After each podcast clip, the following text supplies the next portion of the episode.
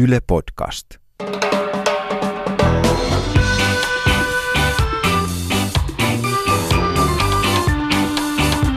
I think the people in this country have had enough of experts. Kuuntelen huomattavasti mieluummin ulkoasianministeriön diplomaattia kuin jotain päivystävää dosenttia. Löytyy kaiken maailman dosenttia, jotka kertovat, että tätä ja tätä ei saa tehdä. Kuuntelet päivystävät dosentit podcastia. Minä olen Antto Vihma. Ja minä olen Miika Termonen. Seuraavien viikkojen aikana vastaamme teitä, eli kuulijoita askarruttaviin kysymyksiin, elämän pienistä ja isoista asioista.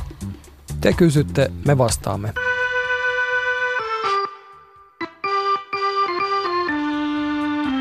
Miika, onko sulla tänään nostalginen olo? Oliko ennen kaikki paremmin?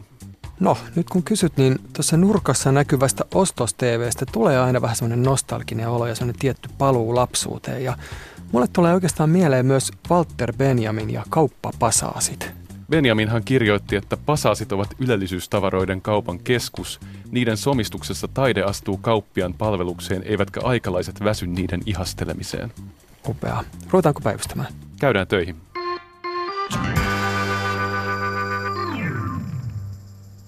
Me käsiteltiin viimeksi Suvituulin kysymystä siitä, että voiko unessa tekemästä murhasta olla vastuussa. Me luvattiin vähän, että palattaisiin tähän järeemmin aseen. Ja me ollaan nyt otettu yhteyttä Suomen johtavaan unitutkijaan professori Antti Revonsuohon, joka on kognitiivinen neuropsykologi ja mielen filosofi, jos mä nyt oikein tämän ymmärsin. Ja hän on siitä harvinaislaatuinen henkilö, että hän myös on filosofi, jolla on oma laboratorio, eli aika jännittävän kuulosta työtä tekee. Ja hän otti kantaa tähän kysymykseen seuraavalla tavalla. Se voit ehkä Antto lukea tämän vastauksen. Joo, Antti Revonsuo tuo lisää lohtua tähän vastuullisuuspohdintaan. Hän otti tähän tällaisen kulman, meillähän on monenlaisia tämmöisiä unihäiriöitä, joita tunnetaan. Unissa kävely, yölliset kauhukohtaukset, hypnagoginen ja hypnopominen hallusinaatio.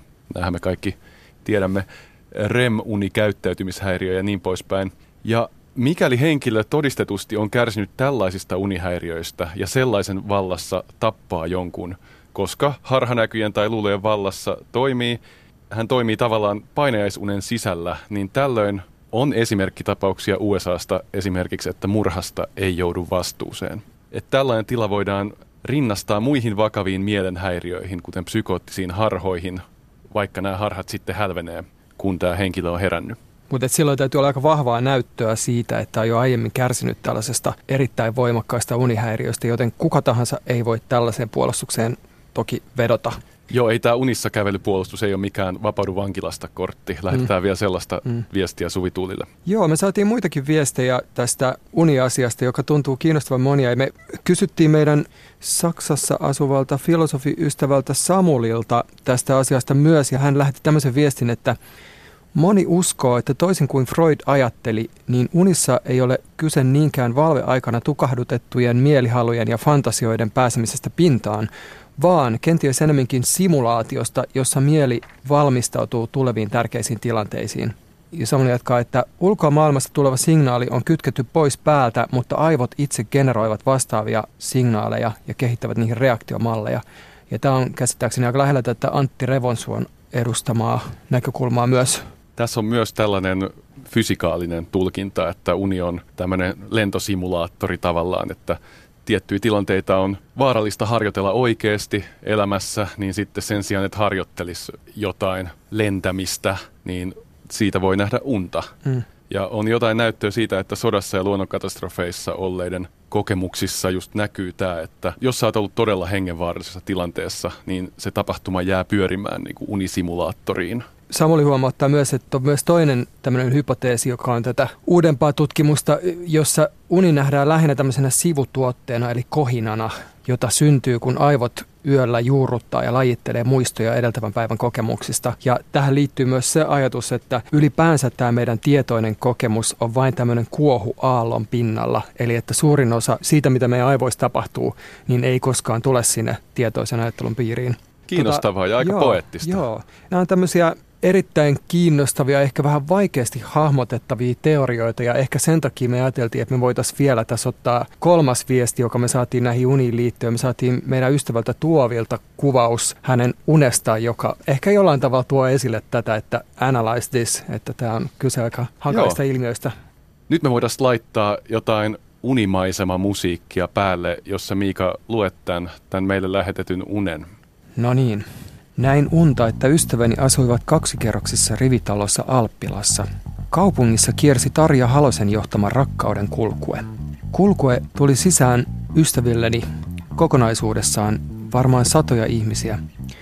Ja niillä oli mukana Anna Puu lusianeitona – Anna Puu oli ihan rokoko-leidinä lukuisissa vaaleanpunaisissa kerroksissaan, päässäkin sellainen pumppea pienillä helmillä kirjautu sienimyssy.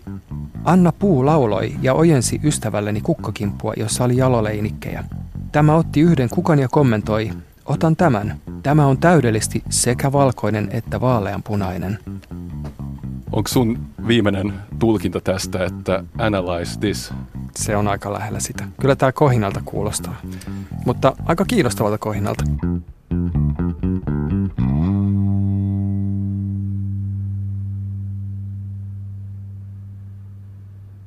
Nyt meillä olisi langan päässä Sirkku M. Tervetuloa päivystykseen. Kiitos. Minkälaista Päivää. sulla on mielessä? No mä oon miettinyt tällaista, että miksi on niin vaikea tietää, mitä haluaa? Haluatko pikkasen avata tätä, minkälaisiin juttuihin tämä liittyy vai tota, ruvetaanko spekuloimaan, spekuloimaan täällä?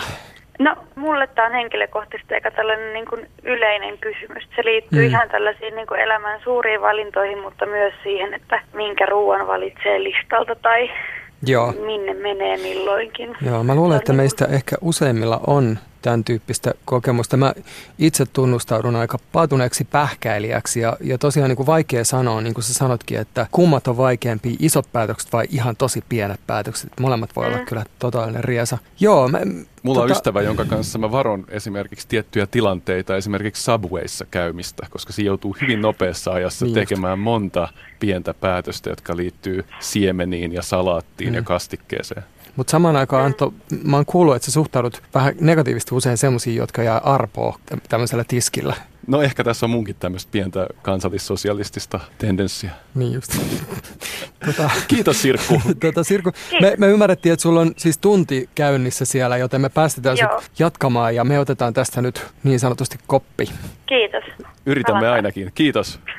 Jos me aletaan tätä purkamaan siitä esimerkiksi, että totta kai nykyään on niin monia yhteisöjä. Tämä on tämmöistä aika ilmeistä alkukohinaa tai tämmöistä kaljakellunta alkua tähän kysymykseen. Että monissa alakulttuureissa ja kulttuureissa nyt on vaan tällä hetkellä eri käsityksiä siitä, mikä on hyvä elämä, miten sitä eletään, mikä on esimerkiksi työn rooli siinä, missä on hyvä asua. Niin onhan tässä paljon valittavaa sosiologit on toki puhunut viimeisen sadan vuoden ajan erilaista yhteisöjen purkautumisesta ja, ja ehkä tätä voi vähän kyseenalaistaakin tätä näkemystä, mutta ehkä se on semmoinen niin kuin arkikokemus, mikä usealla meistäkin on, että tällaisia itsestään selviä normeja luovia yhteisöjä ei välttämättä ympärillä ole. Et meillä on tavallaan individualisaatio, ulkoisten pakkojen puute tämmöisessä rauhanomaistuneessa yhteiskunnassa. Esimerkiksi J.P. Roos kirjoitti tämmöisessä klassisessa kirjassa Suomalainen elämä tämmöistä sotien ja pulan sukupolvesta.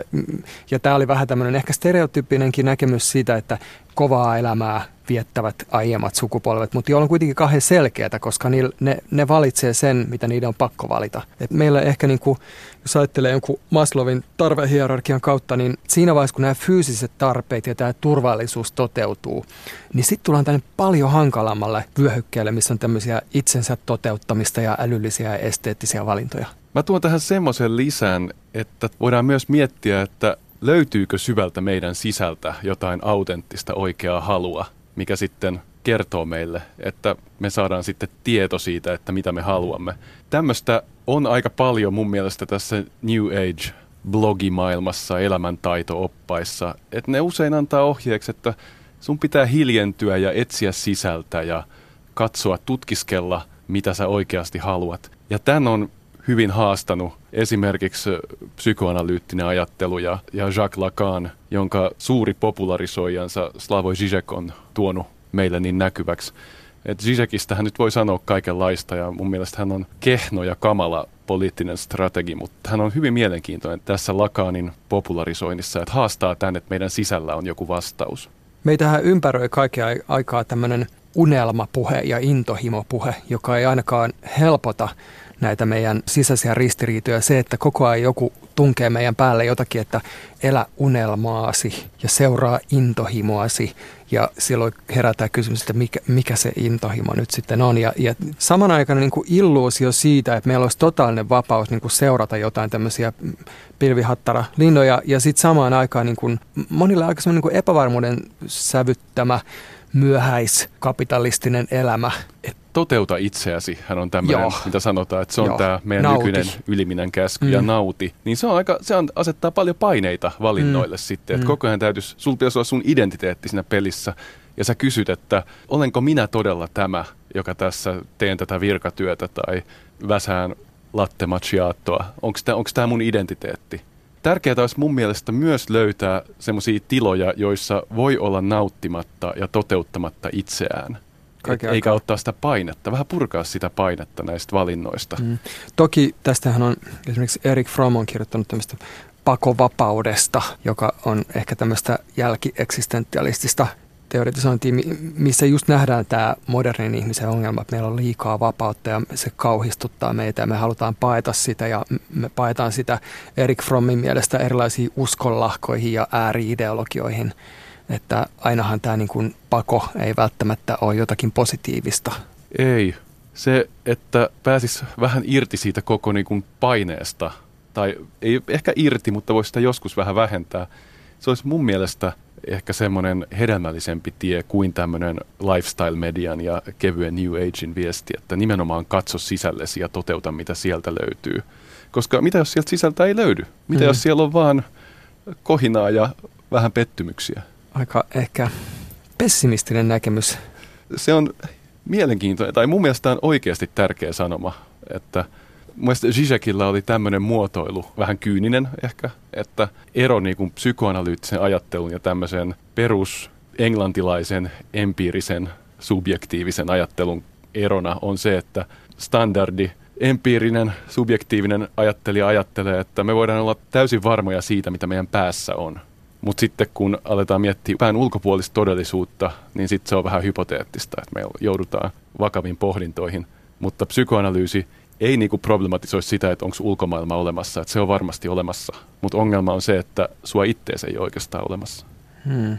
Tietenkin jostain näkökulmasta tämä on jälleen sitä pään sisälle menemistä, että voi ajatella tällaista niin kuin kapitalistisen yhteiskunnan rakennetta, joka oikeastaan pyörii sen varassa, että luodaan se jatkuva itsensä uudelleen valitsemisen pakko ja luodaan se niin kuin kulutusvalintojen kautta ja, tai tämmöisten seikkailun illuusioiden kautta itsensä toteuttamisen pakko. Et tietenkin voidaan ajatella tätä myös yhteiskunnallisten rakenteiden kautta. Tota, Tätä me sivuttiin vähän joo, viimeksi muistaakseni. Niin, joo. Niin, Mitä tota, jos mentäisiin metodi edellä? Niin kuin muistellaan esimerkiksi Johnny Rottenin mainiota iskusävelmää, jossa hän laulaa, että I don't know what I want, but I know how to get it. Se kuulostaa minusta aika sopivan sumealta tämmöiseen e, life, lifestyle-elämän ohjeeksi. Mulla tulee myös mieleen ystäväni Johannan usein sanoma tämmöinen toteama, että kaikki suuret päätökset pitää tehdä niin kuin sä menisit kauppaan, jos sit litran maitoa. Et me, meet vaan ja teet sen. Toihan on ihan niin kuin Johnny Rotten siinä mm. mielessä, että hänellä on metodi, millä hän mm. toimii. Mm. Että tulos, tulos ei ole se juttu. Niin. Tietysti mun pitäisi kysyä Johannalta sitä, että tämähän ei tavallaan vielä ratkaise sitä, että minkä niistä maitotölkeistä sä otat. Ja otatko sä kauramaitoa tai soijamaitoa tai... Et se, ei, se ei silti vapauta, mutta me ehkä tarvitaan tämmöisiä tilapäisiä vapauttavia selkeyden illuusioita, jos ei muuta. Että rajoitetaan tietoisesti sitä meidän horisonttia vähän ikään kuin naulataan itsemme johonkin muutamiin päätöksiin ja pidetään niistä kiinni. Et mä itse niin kuin jatkuvasti pähkäilevänä ihmisenä, niin ainut oikeastaan mikä auttaa on se, että tekee päätöksiä suht nopeasti ja sitoutuu niihin. Mä otan mieluummin elämänohjeita Johannalta kuin Johnny Rottenilta. Hmm. Lupaan, niin, lupaan koittaa niin, tota. Johnny Rotten ei ehkä näinä päivänä ole kauhean inspiroiva hahmo. Eh, ehkä ei. Päivystävät dosentit, päivystävät dosentit, Vihma ja Tervonen. Riku K. kysyy, kutsuu meitä arvon dosenteiksi. ja sen jälkeen kysyy, että miksi ennen kaikki oli paremmin lainausmerkeissä. Pohjustuksena se, että elämme kuitenkin paljon vauraammassa, terveellisemmässä ja kehittyneemmässä maailmassa. Joo, tässä on aika hyvin tässä pohjustuksessa jo oikeastaan purettu tätä nostalgia-ilmiötä. Nostalgia tuntuu kauhean voimakkaalta nykyään. Oletko samaa mieltä? Että kyllä tämä on semmoinen kysymys, mistä on hyvä vähän puhua. No, tähän kuulostaa empiiriset kysymykset. Pitäisi vaan miettiä, miten sitä voi mitata. Mä ajattelen tietenkin poliittista nostalgiaa. Vedän asian kotikentällä ja mietin sekä Donald Trump-ilmiötä että Brexit-äänestystä, jossa oli semmoinen selkeä nostalginen, poliittisen, voisi jopa sanoa taantumuksellinen sivujuonne. Mihin, mihin sä liität tämän nostalgian voiman?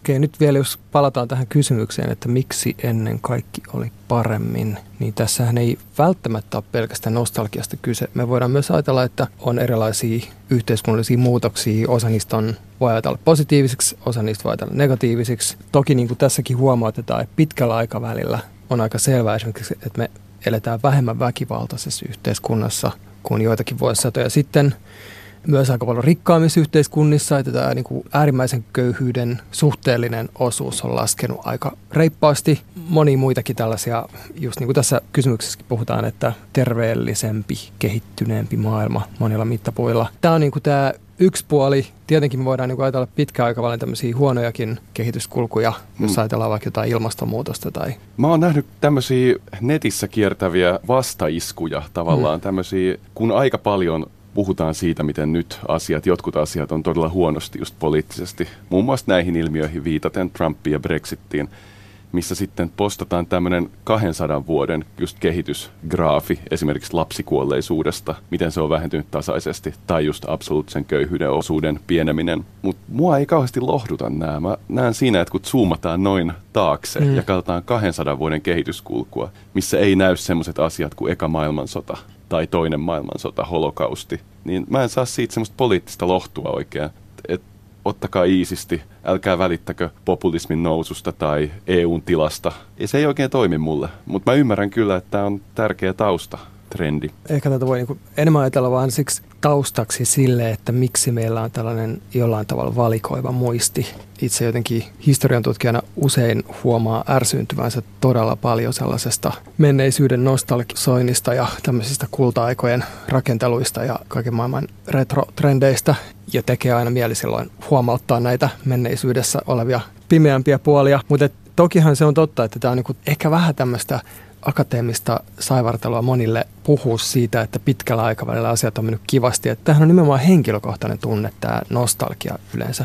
Että kyllä mä niinku tunnen hyvin suurta nostalgiaa monissa suhteissa ihan suoraan myönnän, että esimerkiksi niinku, sellainen asia kuin vaikka Spotify, tai että minusta oli ihanaa silloin, kun kuunneltiin levyjä ja niitä käännettiin myös. On niinku aika selvää, että koska meidän muutosvauhti on nykyään yhteiskunnassa aika kova, koko ajan moderni modernisoi itseään niin kuin kiihtyvällä tahdilla, niin siitä tulee semmoinen tietty ahdistus, joka tuntuu vähän universaalilta kokemukselta. Että me nähdään just musiikkiformaatin muuttumisen, me nähdään meille tärkeiden kauppojen ja kapakoiden katoavan ja Mä luulen, että tämmöiset antimodernit ja taantumukselliset poliittiset ideat saa seuraajia niin kuin vähän maailman sivu just tästä syystä, että ihmisiä ei yhdistä, yhdistää voimakkaasti tuntemus tämmöisestä historian petoksesta sen takia se, että miten me käsitellään meidän henkilökohtaista nostalgiaa, on aika poliittinen ja tärkeä juttu. Semmoinen teoreetikko kuin Svetlana Boim on erottanut kaksi tapaa nostalgisoida, jotka on hienosti reflektiivinen ja restoratiivinen nostalgia. Pahoittelen sivistyssanoja, terveisiä äidille, mutta reflektiivinen nostalgia olisi sitten tätä, että mietitään tätä omaa henkilökohtaista kaipuuta levyihin tai levykauppoihin, joita ennen oli Helsingissä viljalti ja muodosti pienyhteisöjä ympärilleen. Ja restoratiivinen nostalgia on sitten tätä poliittista taantumuksellisuutta, että vanha järjestys takaisin heti. Joo, ja historiatutkimuksen piirissä on tietysti tutkittu myös paljon tämmöistä menneisyyden käyttöä ja menneisyyden politiikkaa ja sitä, että se valikoiva muisti ei tämmöisellä yhteiskunnallisella tasolla usein ole täysin sattumanvarasta, vaan sieltä muistetaan aina tietystä poliittisesta agendasta käsin tiettyjä asioita, toiset asiat painetaan enemmän tai vähemmän tietysti tämä taantumuksellinen tarina tai sen niin kuin moderni versio, siinä on aika sama kaava, mikä on tunnistettavissa. Se on tarina, mitä on kerrottu nyt yli 250 vuotta, ainakin Ranskan vallankumouksesta lähtien tässä muodossa. Että se alkaa siitä onnellisesta, hyvästä järjestyksen tilasta, jossa ihmiset tietää hyvin paikkansa ja palvelee Jumalaansa ja noudattaa traditioita, on suhteellinen harmonia. Ja sitten tulee vieraita ideoita, joita levittää intellektuellit, kirjailijat, journalistit, professorit. Tämä on mielenkiintoista, että tämä eliitin petos on aina tässä tarinassa mukana. Se on, se on ydin. Ja sitten tätä kautta laskeutuu semmoinen väärä tietoisuus yhteiskuntaan, joka sitten omasta halustaan heikkenee ja marssii kohti tuhoa. Ja tämän yhteisön suunnanmuutos sitten riippuu siitä, että miten nämä taantumukselliset, jotka näkee tämän valheen läpi, minkälaisen kamppailun he pistää tätä vastaan. Ja nykyisin eurooppalaiset nationalistit tai amerikkalainen oikeisto tai poliittinen islam niin kertoo aika samaa tarinaa. Joo, mä myös ehkä, jos mä palaisin tähän niin yksilöiden tasolle, niin, niin myös se, että ehkä osittain vastauksena tähän kysymykseen mun osalta, että miksi me ajatellaan, että kaikki oli paremmin, vaikka tämä todellisuus on ehkä aika monimutkainen. Että mehän ollaan semmoisia keveleviä ristiriitojen täyttämiä astioita. Astioita, kiitos Anto. Siis ihmisille se, että me ei tarvita johdonmukaisuutta mihinkään. Me voidaan samaan aikaan kaivata menneeseen ja samaan aikaan ajatella, että onneksi me ei asuta siinä Aki Kaurismäen Helsingissä, jossa kaikki on vähän semmoista kuin neuvosto jossain kolhoosilla. Et nämä ei ole mitenkään toisensa poissulkevia. Mä oon itse haastatellut aika paljon jossain tutkimuksissa tämmöisiä vanhoja ihmisiä, jotka muistelee jotakin menneisyyden kulta-aikaa – ja sitten heti seuraavassa lauseessa niin itse asiassa käykin ilmi, että se on ollut 30-luvun lama se kulta-aika, joka on ollut niille äärimmäisen vaikeaa aikaa. Ja ne on menettänyt tilansa ja mahdollisesti puoliso on kuollut tai jotakin niin kuin äärimmäisen raskaita kokemuksia. Mutta se ei haittaa tätä kulta-ajan rakentamista. Ja sillä on tietenkin niin kuin psykologiset funktionsa, Joo. että se tekee meistä ehjän ja se auttaa meitä se nostalgia. Joo, se auttaa myös ymmärtää, miksi elämä on nykyään niin kovaa. Et se on varmaan se kaikkein vanhin nostalgian muoto jostain tuolta ihan vanhoista iltanuotioista asti. Että kerrotaan tarinoita kulta-ajasta ja nyt on rauta-aika ja elämä on sen takia hankalampaa.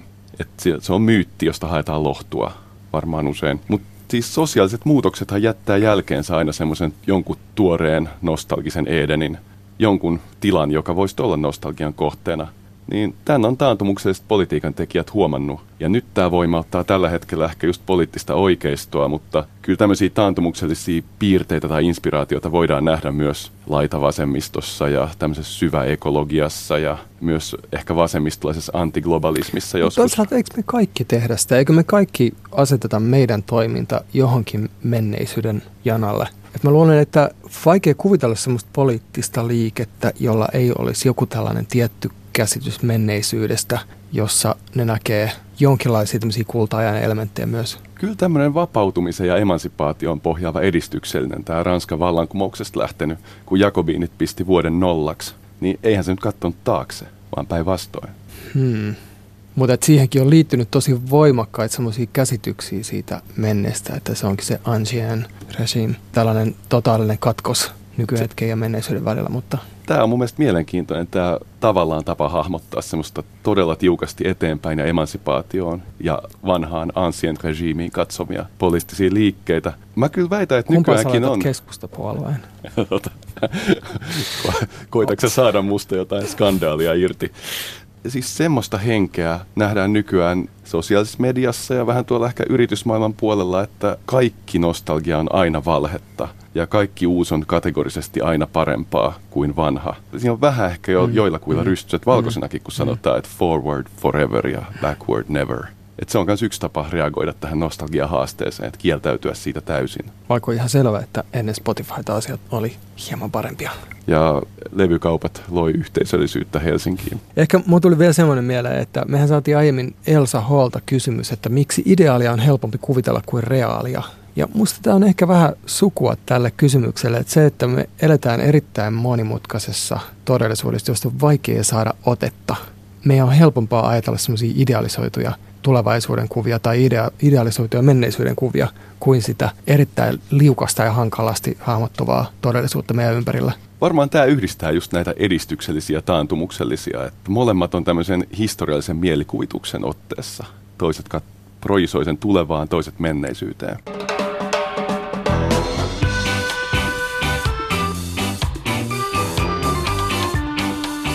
Kuuntelen huomattavasti mieluummin päivystävää dosenttia, että mitä enemmän tämän tyyppisiä katsauksia eri suuntiin tulee, niin sen parempi. Tervetuloa tämän tyyppiset raportit. Anto, miltä sun kaapeissa näyttää? Mun kaapeissa, jos tarkoitat nyt fyysisiä kaappeja, etkä Mä en tiedä mitä muita. Ei tässä, toi vaan kuulosti jotenkin Niin moniulotteiselta toikin kysymys, mutta aika, aika sekaista on, mutta onneksi niitä on aika vähän. Eli en ole siis voinut kerätä mitään valtavaa omaisuutta kaappeihin, että Mm. kaappitila on niukasti ja se pitää mut kurissa. Joo, mä kysyn sulta, koska me ollaan saatu tällainen kysymys, että mitä mieltä olette KonMarista? Mä luulen, että konmarittaminen, Mari, Marie Kondo, tämän idean äiti, niin hyväksyisi sen, että mulla on vähän kaappitilaa. Sehän on siinä filosofiassa erittäinkin hyväksyttyä. Eli kyse on siis tästä miljoonia myyneistä erittäin suositusta opuksesta, jonka nimi on suomeksi Konmari siivouksen elämän mullistava taika. Ja mitä mieltä me ollaan tästä?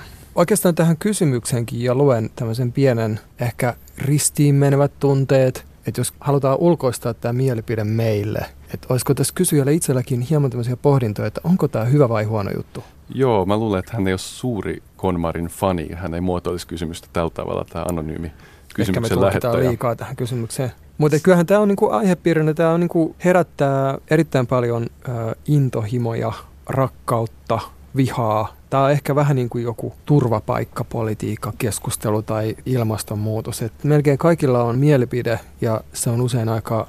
Joo, tämä tulee niinku identiteettiin lähelle. Mm, tämä kysymys. Ja näitä on paljon näitä todella, todella intohimoa herättäviä aiheita, jotka sitten kukkii internetissä oikein kauniisti. Mutta tämä siivouksen elämän mullistava taika, sehän asemoi tämän niin kuin self-help-kirjallisuuteen. Ja se tulee vähän semmoinen fiilis, että kirjaa siis lukematta, jos saa varauksen esittää, että tässä luvataan aika paljon.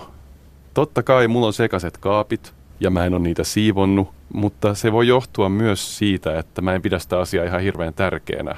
Ja se voi olla tämmöistä hyötyrationaalista myös, että sen takia mä en ole tähän kauheasti kiinnittänyt huomiota. Ja voi olla, että jos mun kaapit olisi todella hyvässä kuosissa, niin mä en ehkä saisi siitä elämääni hirveästi mullistusta myöskään. Mm. Mm. Tässä, tässä on iso lupaus kyllä.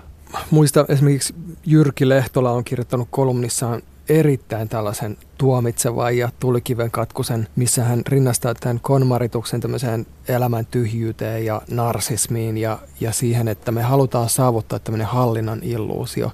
Ja varmaan niin kuin, aika monilla on tämmöisiä pieniä epäilyksiä. Tähän niin kuin, tavallaan, jos ajattelee laajemmin meidän tämmöistä myöhäiskapitalistista yhteiskuntaa, ja tämähän on tämmöinen täydellinen neoliberaali subjekti, joka on kiinnostunut niistä omista laatikoistaan ja haluaa sinne niitä kirkkaan ja selkeävärisiä. Me, me voidaan ottaa tämmöinen hyvin niin kuin skeptinen tai kyyninen asenne tähän, mutta sitten samaan aikaan niin mä myös ajattelen näin, että Woody Allenin on tämmöinen elokuva, jossa parasta on sen nimi, Whatever Works. Että siis monet selvästi saa tästä aidosti niin kuin elämäänsä hyviä asioita ja mikä, mikä mä olen silloin tuomitsemaan. Että ehkä niin kuin mulle päivystävänä dosenttina niin mä haluaisin ehkä irrottaa tämän moraalin tästä nyt ja yrittää tarkastella tätä vähän jollain toisella tasolla. Irrotetaan vähän moraalia. Mulle tuli mieleen Walter Benjaminin erinomainen Mm. esse, jossa hän niin jäljittää modernin esihistoriaa. Se on Pariisi 1800-luvun pääkaupunki. Siinä hän listaa ja analysoi ilmiöitä, jotka tuli silloin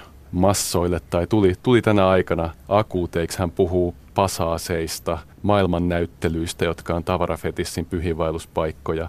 Silloin syntyi myös yksityishenkilö Benjaminin mukaan, joka saa elintilaa työpaikan vastakohtana. Ja yksityishenkilö tekee porvariskotinsa interiöörin. Hän konttorissa ottaa huomioon todellisuuden, mutta vaatii interiöörin ylläpitämään illuusioitaan. Et silloin kodista tuli tämmöinen persoonan jatke.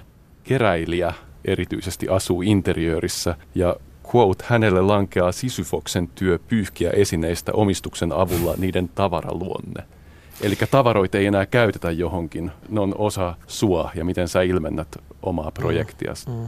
Niin, toki mullakin tulee tämä keskiluokkaisten interiöörien historia tässä mieleen, että jos me ajatellaan jotain tällaista, taas jos mennään vähän ajasta taaksepäin, että esimerkiksi suomalainen talous, talonpoikaistalo, että siellähän on ollut äärimmäisen vähän esineitä, joita voisi konmarittaa. Että, että siellä on niin kuin, Ne puulusikat siellä seinällä. Joo, että, että siis no me, tietenkin tätäkään ei, vo, ei voi niin kuin karikoida liikaa, mutta tämmöistä kulutustavaraa, vaatteita on ollut todella vähän, astioita on ollut vähän, työkaluja on ehkä ollut vähän enemmän ja ne on myös ollut siellä tuvassa, siellä mikä nyt olisi tämä tämmöiseen johonkin elämän sisällön muodostamiseen pyhitetty tila, niin siellä on Joo. myös ollut, siellä on nukuttu ja siellä on ollut työkaluja, siellä on ollut tämmöistä niin kuin sosiaalista järjestystä, että on ollut miesten puoli ja naisten puoli ja siellä miesten puolella pöytää on ollut kaappi, jossa on ehkä, ehkä raamattu, vähän rahaa, viinapullo mahdollisesti. Mun on mahdotonta kuvitella, että joku Jussi Koskela katsoo työkaluaan ja miettii, että tuottaako tämä mulle iloa, mm. heitäks mä tämän suohon mm. mm. vai tota, pidäks mä tämän. Mutta sitten tietenkin tämä on eri kysymys, että olisiko ehkä hänen olisi kannattanut jo silloin ajatella sitä, että olisiko meidän kulttuuri paremmalla pohjalla, jos me olisi konmaritettu 1800-luvulta saakka.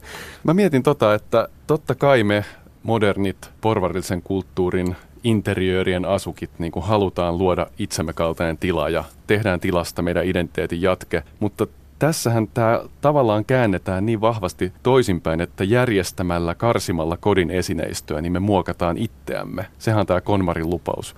Muutenhan taisi ihan vaan Martta-toimintaa. Muuten taisi vaan hyvää taloudenpitoa ja siivoamista, mitä me kaikki kannatetaan. Että tässä luvataan se, että me voidaan muokata omaa tunnettamme ja identiteettiämme sillä, että me saadaan asiat oikeille paikoille ja järjestykseen. Mutta sitten jälleen kerran, että, että mä niinku väittäisin, että tämä ei ole välttämättä niin uusi, niin radikaali ajatus, että musta tuntuu, että me ollaan aina muokattu itseämme, me ihmiset. Mä luin just eilen tota Samuel Pepysin päiväkirjaa, missä hän, tämä on siis Lontoossa tämmöinen ehkä vähän modernia keskiluokkaa muistuttautunut henkilö. Hyvin semmoinen niin kuin kohtalaisen vaatimattomista oloista nousee kuninkaalliseen hoviin ja aika kivoihin asemiin oikeastaan oman niin kuin sen nokkeluutensa avulla. Ja hän pitää semmoista salakielistä päiväkirjaa, josta, jota mä luen usein öisi, jos mä en saa unta. Ja mä sattumalta just luin tätä yöllä, että hänet tultiin herättämään, tämä oli 1666, että nyt on Lontoon palo alkanut. Ja sitten hän on mennyt katsomaan sitä paloa, todennut, että ei tämä nyt ole niin kummonen juttu, ja mennyt takas, ja sitten herännyt ja ruvennut järjestelemään kaappeja. Aika englantilainen tapa reagoida. Eikö se ole tämä stereotypia, että maailma loppuu sun ympärillä ja sä vaan juot teetä?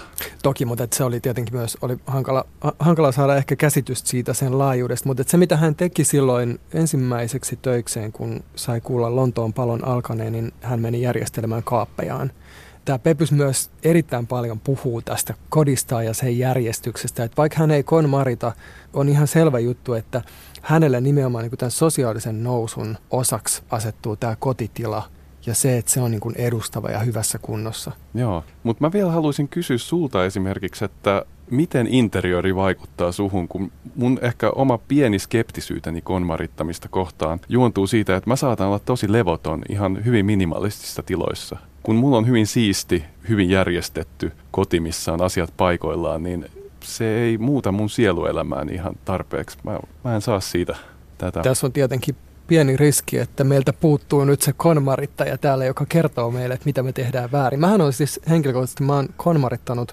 mun sängyn alla on semmoinen vetolaatikko, siellä on yksi laatikko, jonka mä olen konmarittanut, mutta mä en käyttänyt sitä patentti viikattua menetelmää eikä kuitenkaan. Ole, eikä toi ole konmarittamista, koska siinä pitäisi asiat tehdä nopeasti ja täysillä. Et se, se ei ole konmarittamista, että sä kuukauden ajan luovut jostain, järjestelet jotain pikkutavaroita sänkysalla, vaan sun täytyy ottaa se projekti ja vetää se parissa hetkessä loppuun asti ja tiukalla kysymyksellä, että tuottaako tämä mulle iloa ja mm. jos ei, niin se lähtee. Mm. Mutta sitten mä, mä ehkä vetäisin tätä vielä tämmöiseen niin kuin – perustavanlaatuisempaa, että, että mikä meidän suhde ylipäänsä on sisätiloihin ja tavaroihin. Ja tästä mun tulee mieleen tämmöinen ajatus, että, että kerääkö eläimet tavaroita. Ja ainakin joitakin tapauksia tiedetään, että niin kuin harakathan nyt on tämä stereotyyppinen, että ne tykkää kiiltävistä asioista.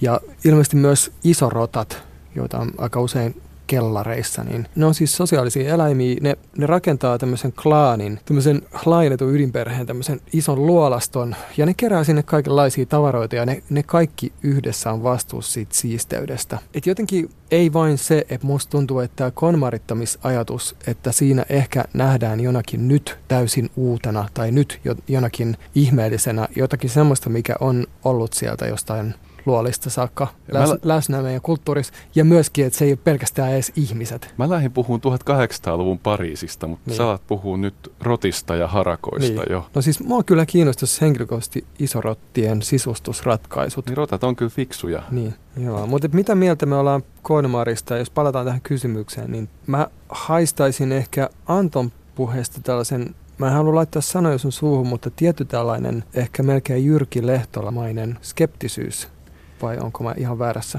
Mä en ole lukenut tätä Jyrki Lehtolan tölvivää kolumnia, että en, en allekirjoita lukematta. Mm. Se on hyvä periaate mm. monessa.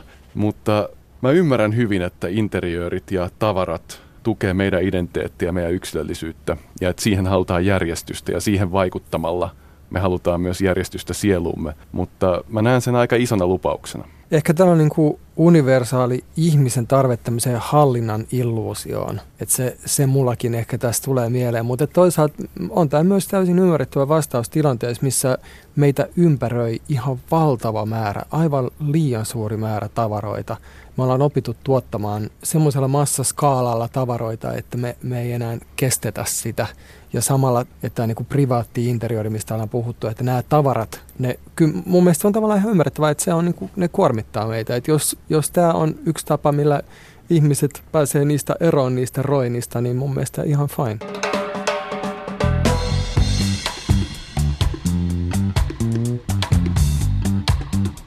Me olemme päivystävät dosentit.